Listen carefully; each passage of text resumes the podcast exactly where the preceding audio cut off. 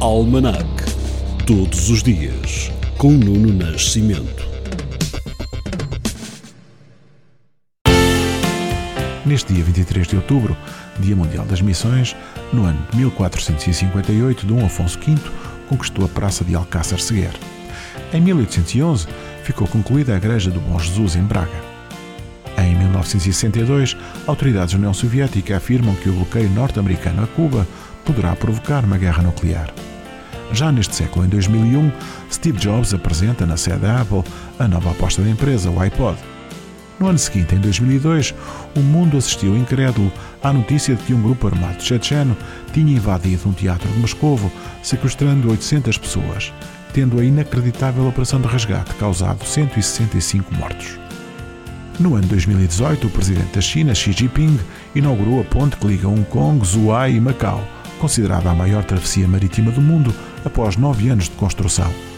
E em 2020, a Assembleia da República chumbou um referendo sobre a morte medicamente assistida, ou eutanásia, apresentado através de uma iniciativa popular com mais de 95 mil assinaturas. A música de hoje leva-nos ao dia 23 de outubro de 1956, dia em que começa a revolta húngara contra o domínio stalinista e em que nasceu nos Estados Unidos Dwight Yoakam, de que estamos a ouvir este Ain't That Lonely Yet. You keep calling me on the telephone. You say you're all alone. Well, that's real sad.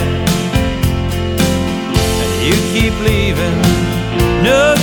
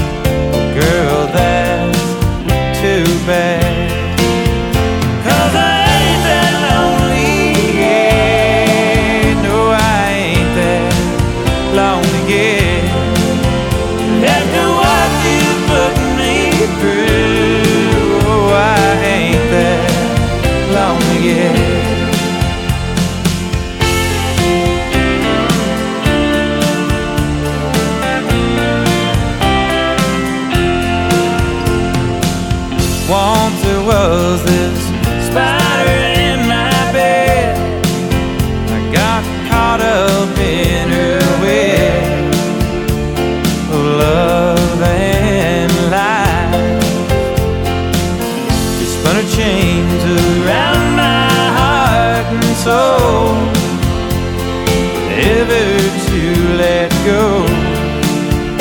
Oh, but I survived.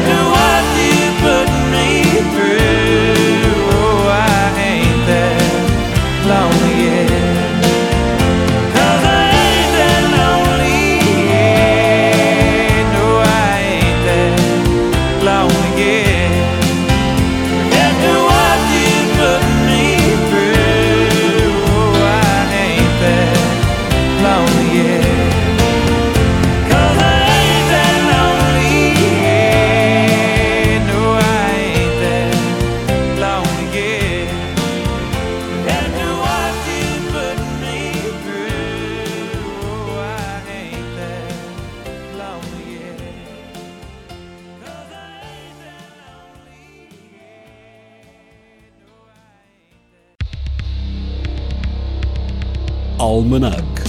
Todos os dias, com Nuno Nascimento.